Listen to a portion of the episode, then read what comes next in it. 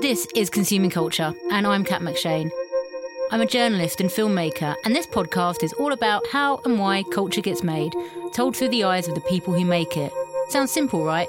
Well, I'm hoping this series gives some unique insights into what it means to be an artist when the big issues of the day, like wealth inequality, advances in technology, and people powered social movements, are fundamentally altering the way culture is made, consumed, and valued. Bruce Ingram is a sculptor and painter who has been nominated for the Jerwood Drawing Prize.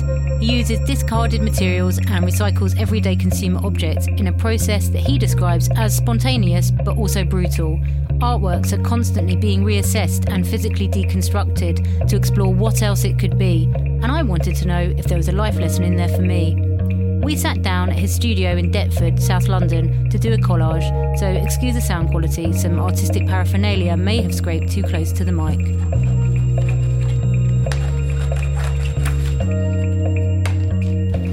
Um, so Bruce has set out a table for us um, with lots of materials on it, with lots of different coloured card and paper, and there's glue, and then we've both got a big sheet of, of paper in front of us as well. So we're going to do some collage and It's like a sort of kids activity table, isn't it? With all our, our scissors and our glue, and we're ready to go. But um, you can't go wrong making a collage, so it'd be interesting to see how you respond uh, to some of the things that I like to use. So Bruce, tell me about um, whether did you grow up in um, a, a sort of house that was very artistic?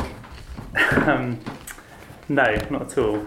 Um, I grew up in, in Cornwall, uh, in a in a town called in Falmouth, and um, I grew. I, I, I lived sort of in the countryside, and um, my my family sort of consumed with animals and nature, I guess, which as a child was you know great um, upbringing, but it wasn't sort of a place where we really looked at art or there was much visual culture. The visual things that I enjoyed would have been uh, nature and like having animals around me, and and I kind of lived in my own world. I think to the age of about ten, you know, I had to sort of create my own uh, entertainment, and uh, you know, through playing, um, you, you make your own worlds. So, in some ways, I think I'm still doing the same thing. Hmm. Because you obviously, this studio is absolutely chock full of uh, materials of all different kinds that I'm assuming you have been hunting and gathering your whole adult life virtually. Well, not maybe your whole adult life, but some some years. Um, is that even when you were a child? Did you used to kind of scavenge and keep things and collect things? Uh, yeah, um, yeah. My bedroom, I guess, is just a, an archive of things that I collected. Uh, anything really, like bottles, badges, you know, as kids do. Um, my main passion, I think, was collecting stamps until I don't know when I was about ten years of age, and um, I found my stamp collection recently. I thought I thought it's been thrown away, um, and I was, I was very happy to find it um, because stamps were just something I could collect, but also um, sort of like a they were like little artworks for me. You know, something I could collect, and um, I used to collect them thematically. So you know, I'd arrange them into groups of things like uh, flowers or fish or animals or planets, and then also through countries. So it's almost like like you could imagine what those countries were through their stamps. And I love just arranging them into the albums and using these little paper hinges to to stick them down. Do you think you know it, that was the first inklings of how you might want to work when you were older? Well, looking, you know, looking back, and it's interesting thinking about your childhood, but yeah, I do think that's, I think it is an artistic process. Um, you know, the way you can lay out something, the way you arrange and put things together, you know, it's an artistic process that I employ now. So, yeah, stamps I must have been collecting um, when I was a kid, and then as a teenager, I, you know, growing up in a small, like any um, like a young person living in a small town in the countryside. I was just really obsessed with magazines. That was just like I loved buying um, like the Face or ID. You know these these glossy magazines that just connected me to a world beyond, um, you know my my existence in the countryside. I used to love just cutting out all the images and just sticking them all over my wall. That was just um, like many teenagers would but it's something I still do now. You know, my studio is covered in um, not magazine images, but I still use that process of pinning and sticking things up on the studio wall because I want them around me and that, you know, they're things I need to look at.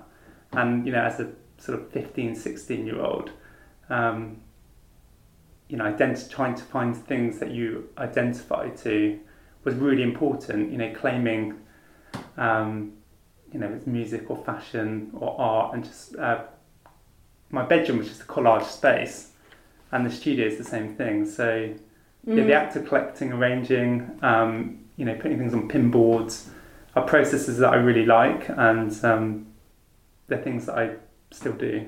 Mm, mm. In a way, I suppose, is your studio a bit like the safe space of your teenage teenage bedroom?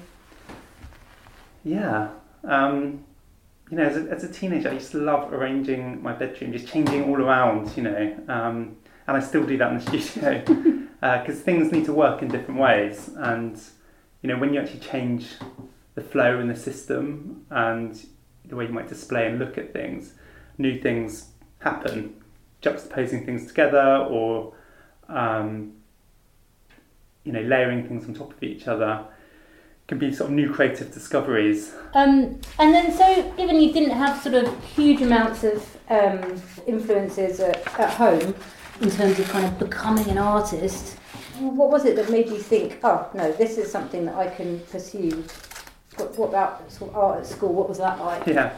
Um, I, I just loved, you know, I loved making art and, and doing things. I was quite self motivated as a kid. You know, I really enjoy just drawing, you know, at home and, and doing that activity. And I, obviously, I loved art at school. Um, but my understanding of art, I think, was quite limited. Even though Cornwall, looking back, now has such a rich um, cultural, you know, history within it in terms of artistic um, legacy. It was not something we ever sort of went to St Ives, for example, or you know, went to an art gallery. The first time I went to an art gallery was when I was 17, which you know, is quite late for, for someone who Mm. really you know, enjoyed art and interest, was interested. But then again, um, I remember my teacher at school just having a book, um, which was actually really influential Mm. on me. And it's like a really generic book that everyone will know. Um, but it came out, and I think in the 90s when I was about 14. You know, it's called The Art Book, and it's published by Phaidon, and I'm sure it's sold millions of copies. And it's just a really simple book of an artist on each page. And my art teacher had it on her desk, and she would let us look at it in the art lesson. And, and this one book, just uh, you know, because it's a history of art book, and had just had Mm. lots of examples, um, was so exciting. I remember buying it for my birthday money, and I've still got it. And I just think Oh. it's such a uh, a great, you know, for a young person, how you access information has changed now. And that one book really changed my understanding of art. And now I, I, I think about that book all the time when I go to places. Like if I go to a museum I haven't been to, Mm. and then suddenly I will see something from the art book. Um, I feel it's like a bit of, a bit of an achievement somehow. You know, I've witnessed it in real life. I really like this one. It's got like um, multicolored sort of butterfly in it, and then Uh, the blue stripe's really nice. So you can layer that on top of your spray paint paper, maybe. I feel like I'm going for a lot of the. You're going for squares, I think. You're going for like. Why am I going um, for squares? Um, I need to. I tell you what. What I'm going to give you some shapes. Okay, so there you go. I'm so linear. This is what I'm talking about. I don't know how to. I need to break out and learn how to be more expressive, Well, visually expressive.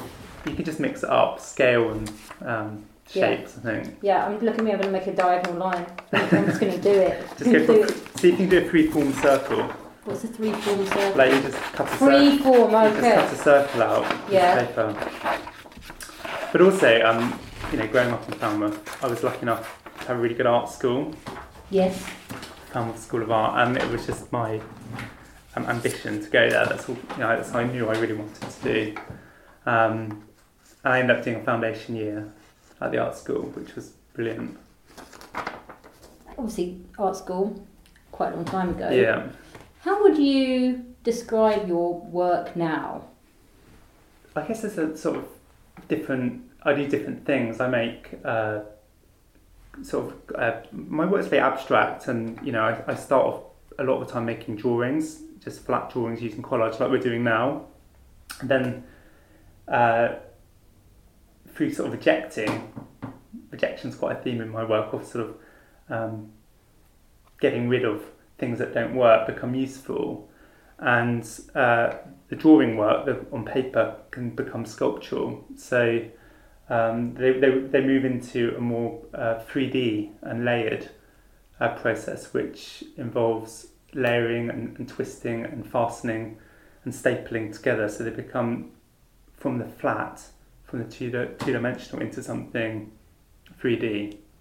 So there's a shift towards the uh, the 2D to the 3D Mm. in the sculptural surface, and then I also make uh, paintings as well using uh, more assembled materials, uh, found materials. Um, a lot of time concealing layers as well. Mm. So the layering process is evident in everything that I do as well. And then I make sculptures as well, which can be gathered again from different resources and somehow merged together. So merging, layering, Mm. and fixing um, are sort of apparent through the whole process. But it's a, it's a really fluid process for me in, in what, whatever I'm making. Um, things inform each other. And the studio environment really helps with that flow. And I like the fact that things don't stay permanent Mm.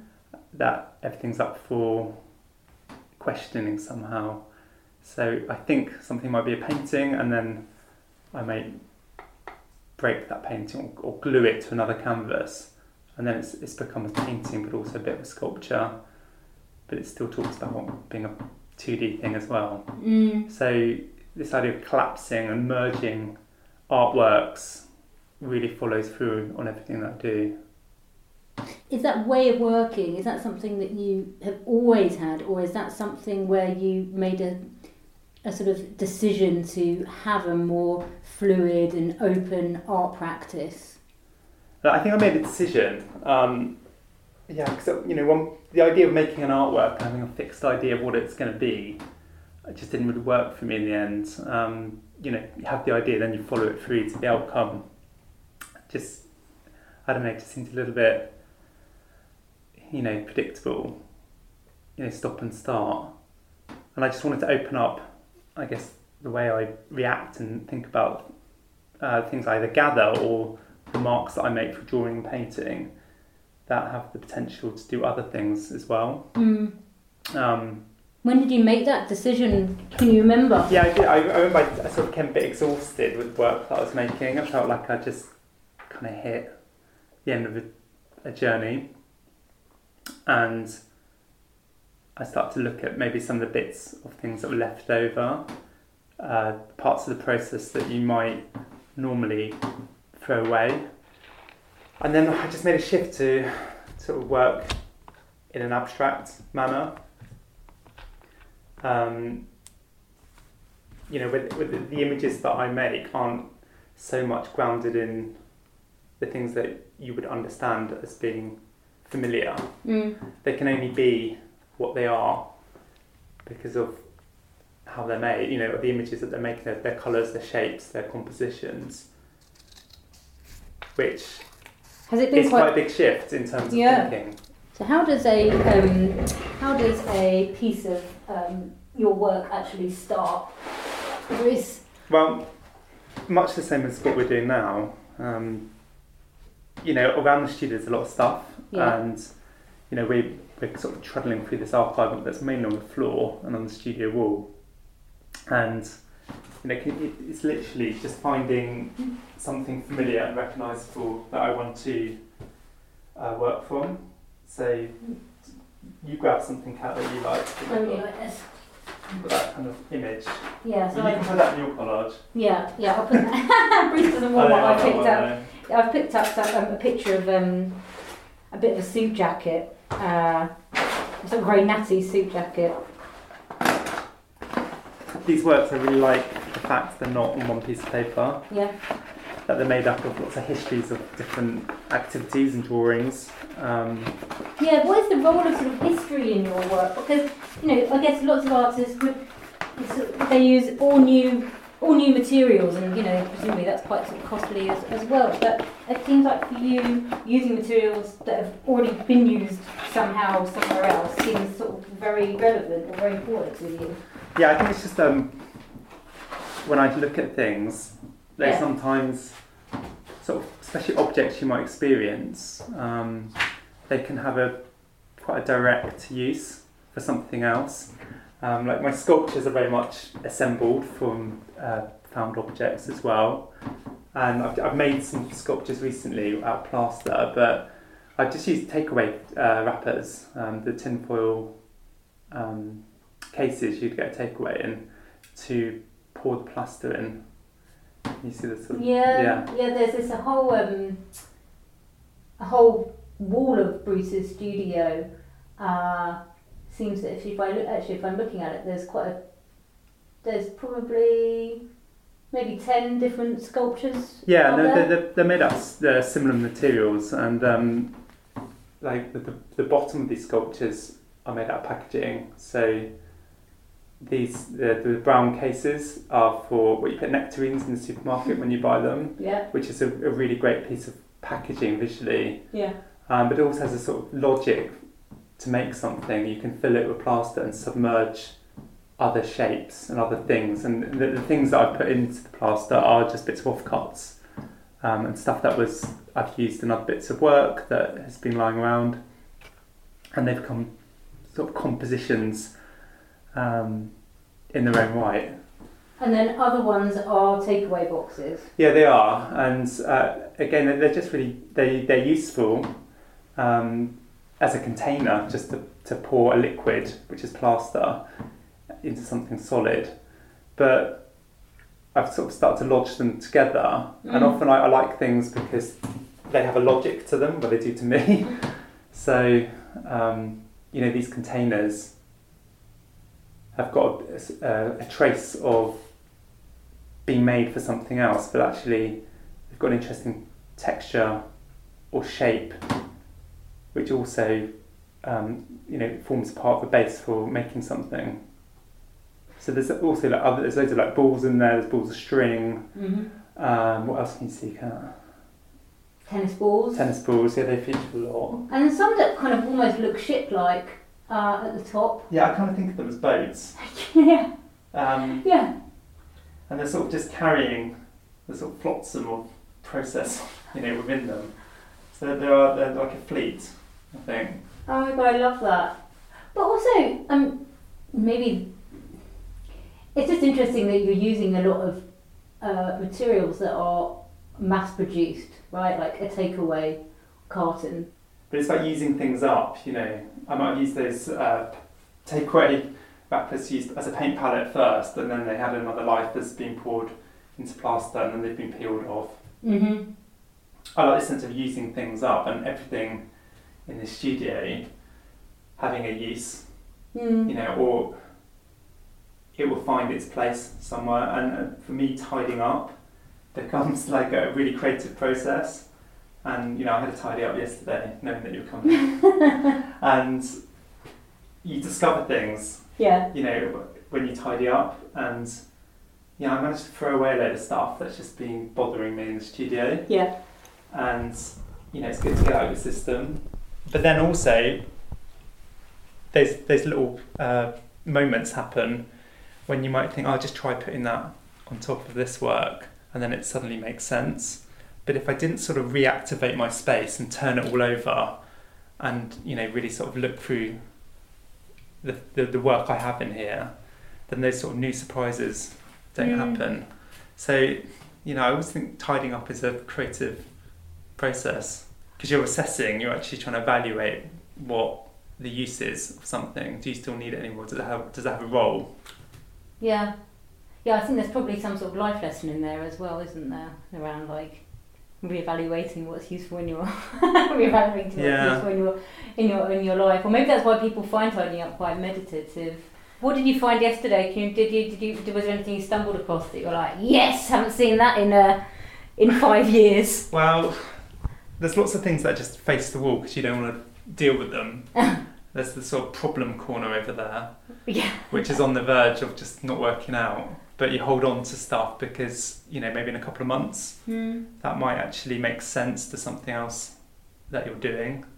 Um, How long does it normally take you to make a piece of work? I'd love to start just answer that because it's not a start, and I don't just sit and do it. You know, in an ideal world, you just kind of come in and make a piece of art, but um, on a you know, they're, they're the really good moments where you might it just makes sense and all just works, and then you're really happy with the um, the creation that you've made. But most of the time, it's it's a, it's a long longer process. That's why I have a lot of things on the go in my studio. Um, with not a lot of stuff here finished because I'm just trying to find out what it is. Yeah, it does Wow. feel like you're very productive as an artist. It does feel like there's a lot of sort of output. But is it more like because you don't know how to finish something, you have to keep a lot on the a lot of plates spinning? Yeah, I, that's a good description. Spinning plates. yeah, um, I, I'm I, I do make a lot of stuff, but I think making and doing is a way of thinking as well. So um, by not being too precious and trying things out and actually experimenting pushes the work forward. So you know, I'm never. I always want to be this kind of artist. Like I tidy the studio once a year, and I'd strip it all back. and I paint all the floor, and I just think, oh, it would be great to be one of those artists who just has a laptop and you know does some editing in their studio. But as soon as I do that, you know, it, it's a space to to fill up again. Hmm. You know, it's it's got to be busy. You know, and it, and it kind of works as one big cycle. So Yes, because your offcuts are becoming your new pieces of work yeah, so yeah, things need to to stick around. Oh, these really, there's some really tall sculptures here. Hmm. Um, there were a set of sculptures which um, they were called upturning actually, and they're made out of. These are made out of frustration as well because these are made out of um, painting stretchers. So, you know, I was probably trying to make some paint, large paintings at one point that didn't. I wasn't happy with, but I ended up taking the stretchers apart and then screwing them together to make these uh, freestanding sculptures and I guess they're an armature of just little bits of scrap wood and the, the wooden stretchers, and then they're sort of like stallic um, mites, aren't they? Yes. Is that the word? Going up. Going up, yeah, very long and pointy, and they're, they're a group of freestanding sculptures, which are, again they're covered in plaster, and uh, these sculptures also had loads. I, I keep all the all my studio sweepings, all the all the bits of dust and um, san, uh, sawdust, and these these works are really layered, sort of building up, you know, gluing, and then sealing with uh, plaster and loads of uh, different coloured paints. And I'd use these sculptures also to, you know, when I'd be painting something else and there's a bit of paint left, I would just rub the paint onto the sculpture. So they're sort of like funny palettes. Yeah, there's loads of different colours going on there and kind of layering of colours as uh, as well. But it's it's the idea of, of they have uh, for me more of a story because they, they are connected to other things that I'm doing.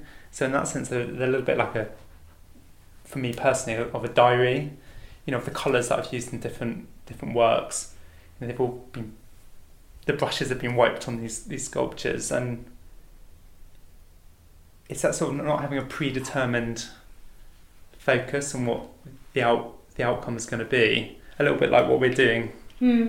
today. You know, we, we don't have a fixed idea in what what what the work's going to look like, and I think that's really important.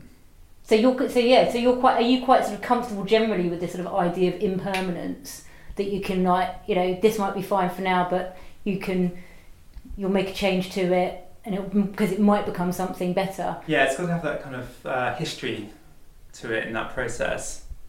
Um, I'm, I'm, I like the word impermanence. You know, I'm attracted to things that might be impermanent in their structure or you know the way that they're, they're made. Um, and also, I think fragility. Um, I, I, I sort of think about the process of collage as quite violent, you know, in the way that I might deconstruct or rip and tear or cut through drawings that I've made to actually to find purpose in something else. And the action, you know, even the staple gun, I think is quite a, Mm. a violent um, action. It's very quick, it's very immediate. Um, and then, you know, the layering and the further work on top, you know, on, on the collage work, then it's surface to further draw and paint and really think about composition. Um, but that process is really delicate. And, you know, the final works do have a sense of placement and, and fragility in the way that those shapes might sit together and how that the negative space might be created between two bits of paper and the way they sit together. So there's opposites there. Mm. You know, in, in the history of the making of the work, it's quite sort of robust and um, can be quite quick and fast, and has that sort of violence to it. But then there's a slowing down of really considering and trying to place and trying to work out and what needs to be revealed by letting letting it through like a cutaway hole, um, or what needs to be painted and covered up. Mm. So that really interests me. The way things, yeah, things sit together and, and find their value in their association and their, their assemble nature. Um, for me, it just becomes like a logic Uh-huh. that I'm thinking, you know, when I'm, when I'm working, I'm just trying to find how these things are going to operate together in one sculpture and one picture plane. And when that happens, that's great. But a lot of the time it doesn't. So it could become something else. how do you know when something is finished and that you are ready to show it? Um, I like to let it sort of sit, you know, just things. It's funny because things can just sort of like just stop as well Mm-hmm. through not working on them, and then suddenly being okay with the way with the way it is, and you think you're going to work on it more, but then it becomes um, very familiar in in its existence. So that can sort of conclude itself because it doesn't need anything. Mm. Um, What here is finished and what here isn't? What what what, Well, what, that's is, the what thing is it that you're not? What is it that's not sitting right at the moment? uh, what are the challenges? Yeah. I'm trying. I think. I think one of the things I find harder is just giving space for things. Like I'm a busy kind of artist, you know. Like I use lots of materials. You know, there's no minimalism in my work. but you know, trying to let certain marks and uh, you know areas of an artwork actually have the um, the weight. You know, without overworking them. I think it's very easy for things to come overworked Yeah. and that's when I disregard them usually. You know, or start doing something else with them. Um, like this, we're looking at this sculpture here, which is it's actually a tin biscuit tin, which is the base, and then it's got some wood bits of a, of a palette, these squares, and then it's got another plaster bit on top. And it, again, it's it's got lots of different painted facets to it. It's kind of finished, but it maybe not. Um, and this sculpture, there's another sculpture here. What's that? What's that made out of? The base is, is just a, a water bottle that's, you know, the plaster is always, um, you know, liquid state that becomes solid, which you can put things in. It's very immediate. Um, so the base is the plaster and it's still got evidence of, you can see it was a bottle. Mm. And then it has a stick sort of coming out of it, but then it has a painting uh, screwed into it. So again, you can see on the back Mm. that it's a it's a painting that's been bolted on. So yeah, it's a it's almost like a flag the way it stands, but it's two things. You know, it's a, a painting and a sculpture, but in one. Yeah. yeah. I think that's finished. I can't think of anything else I'd want to put on it. So for that reason, be and done. there's lots of different textures on the on the painting side of it as well. It feels like it's not sort of it's not completely flat. No, um, I think that would have started off with having some kind of textile. You know, sometimes you use bits of clothing Mm-hmm. in the work, which um, for me brings a sort of personal narrative too. You know, that everything has got an opportunity to be in an artwork. Um, you know, when I get clothes, I just look at them before I might take them to the charity shop and think, actually, do these is there a pattern in that, or is there a colour that might be interesting in, in an artwork? So yeah, a lot of my clothes end up being somehow the base layer for working on. But this also has like sand, um, plaster, household paints, um, wood, oil pastels. Yeah, and, and it's again, it's it's it's layered and concealed, but there's just bits that are just left to that you can just see. Yes, it's not all completely covered with um. I do spend a lot of time concealing um, my uh, activity. You know, what I paint or what I draw ends up getting uh, covered up somehow. How much do you think you use your artistic process as a way of kind of thinking through your personal life as well? In what sense? In in Like if you wanted to, I don't know, uh, change your job or change where you live or um, past relationships. I don't know. Like, are you like, okay, what will be will be. I'm happy to like make a change to something and see whether it's better on the other side. I So- can't really confidently answer that as a sort of a preoccupied yes or no. Um, I, I guess we're always, we're always looking forward, aren't we? As humans, as the next step, and what's the, you know, how much do we live in the moment? Well, I mean, personally, that's something I struggle struggle with quite a lot. no, but we're consumed about the next thing, aren't we? Yeah. Well, it just seems that there's actually a kind of uh, there's a I suppose there's a positivity to your process in that, as you say, there can be a violent um, destruction of something that might be okay, uh, but you're willing to say, I'll, I'll, I'll gamble with it and take it apart and put something else on it and put something else on it and it will because it will be better Yeah. At the end of that. it's made use out of that, out of the what I guess you could say is a, a negative, in some kind of positive. Yeah, well, y- your work is, in a way, I, I suppose, about renewal as well. Yeah, repurposing. At this stage of the interview, I found myself gently trying to peel back some of those layers that Bruce might be concealing, but they were proving harder to dislodge than I had hoped. And anyway, we had an art assignment to complete. Casual collage, yeah.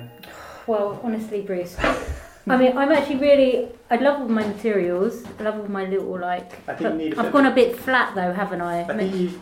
I'm going to give you this, and it's nice. Bruce has to keep helping me Yeah. out. I think you need a bigger, a bigger space, maybe. So hang on, would I, would I take, so this is quite some quite heavy card that's Mm. got a few layers of card on tell it, you been what. painted blue. What would you, Why don't you stick some of those shapes on top of that first?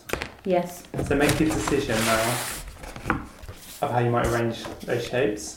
Okay. So This is like square. live collage. Um,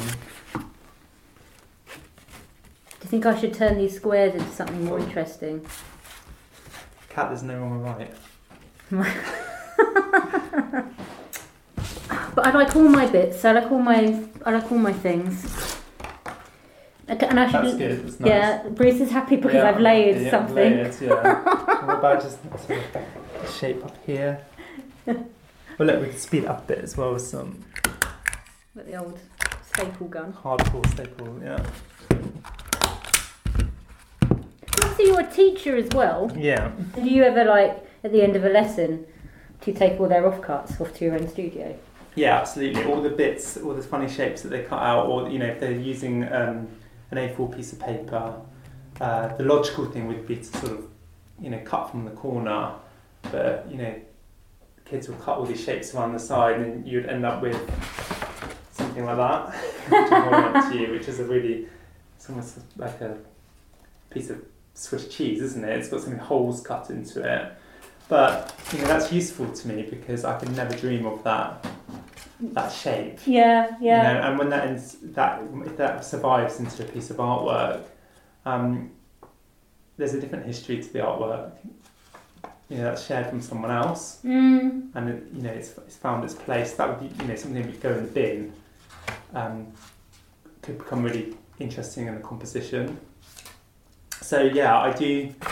Nothing haven't- is wasted. Nothing's wasted, but I have experimented with um, getting other people to make marks. You know, there's a lot of mark making in my work, Right. and you know, the idea of different hands having different energies and um, a different feel can be quite useful because then it's just more information for me to Mm.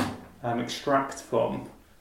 So it's not just materials that you are reusing; it's also feelings. Yeah, that's quite a nice. That's quite a nice interpretation.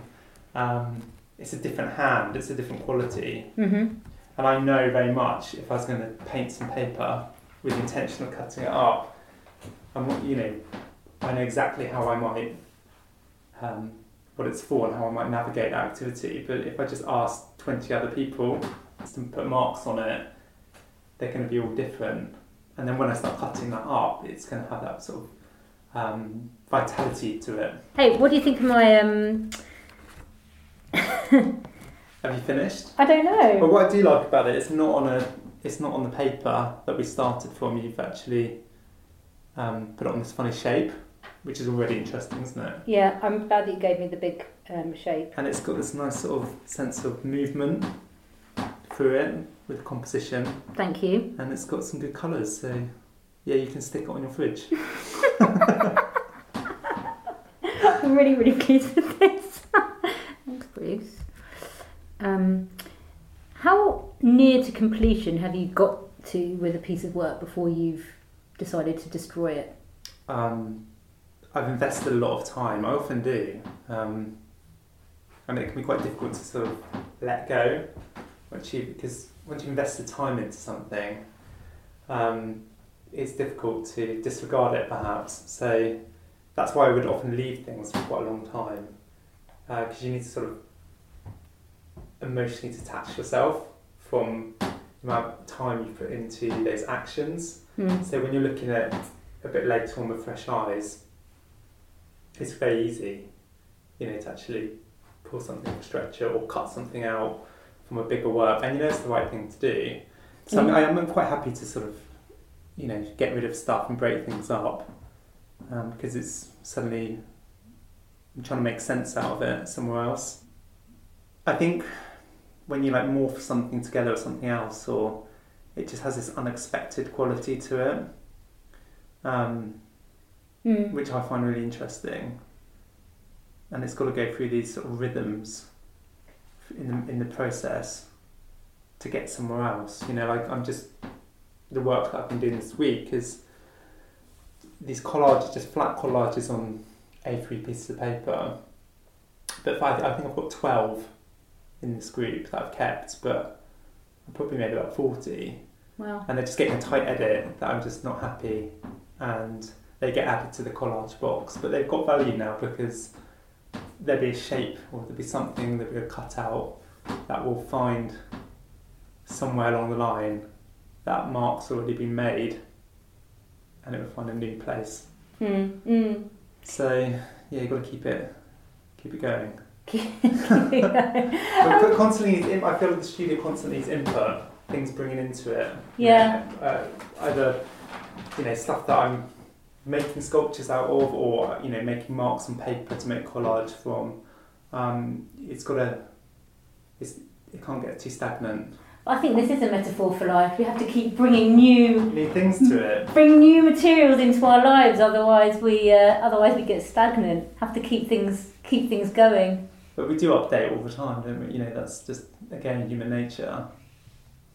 Well, I think maybe it's your human nature, Bruce. Maybe I don't know if ever. I think some people would struggle struggle with doing that.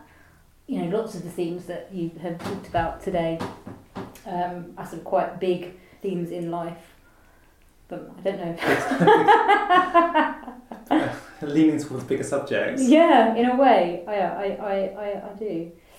Um, so I've recently gone through a breakup. So these themes that you've been talking about, so destruction and Oh, renewal. God, yeah.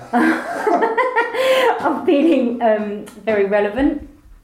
And so you make this sort of beautiful work, which you're then quite able to um, sort of take it, sit with, take apart, screw something else onto it, put new bits onto it, and then it you know you, it feels like you have the confidence to uh, make something new. You feels like you're quite comfortable with this sense of sort of impermanence and the idea that something better will come out of that, which I find regeneration. yeah, regenerate regeneration. Um, and I was thinking on my way here, oh, I I feel like I create these really beautiful relationships, and then I sort of destroy them from the inside until the sort of person that I'm with sort of gives up, which is how I feel.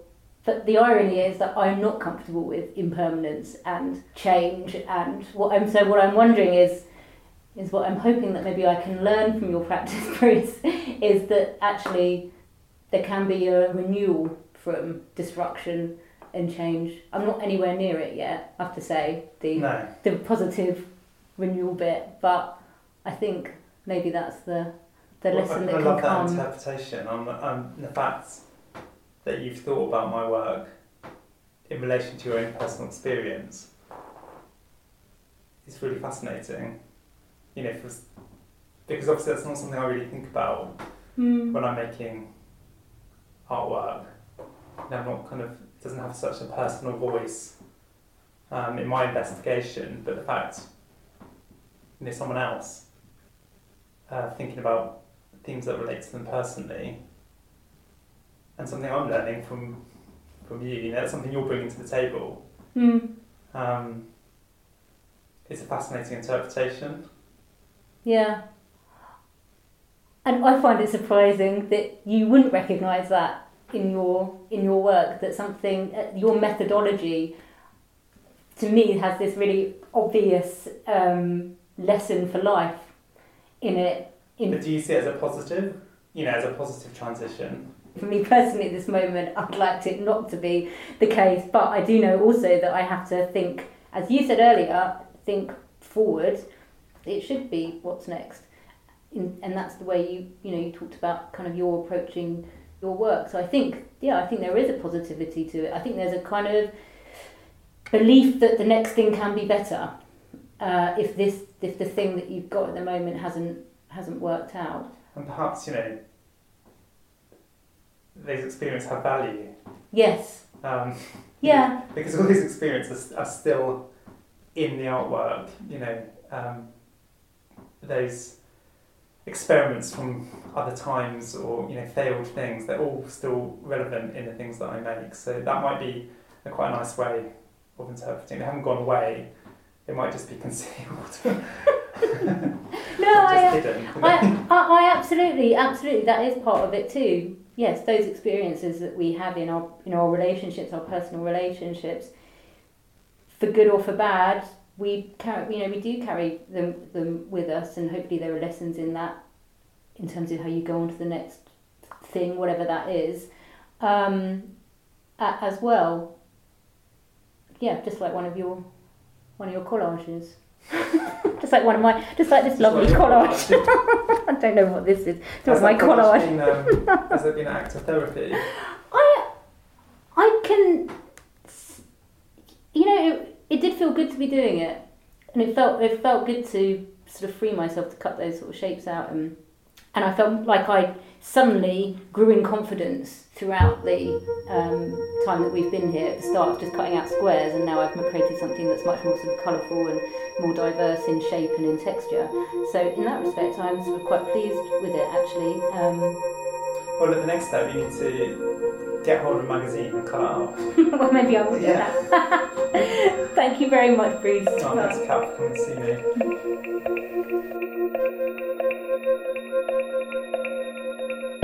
Thanks for joining us on Consuming Culture and to my contributor, Bruce Ingram. Thanks also to my editor, Dan Bolger. Make sure to visit us on Instagram, where you can see our work especially commissioned for this series you don't want to miss future shows, then do subscribe. And while you're at it, if you liked it, we'd appreciate a rating. See you next time. Baby. Don't go to bed hungry.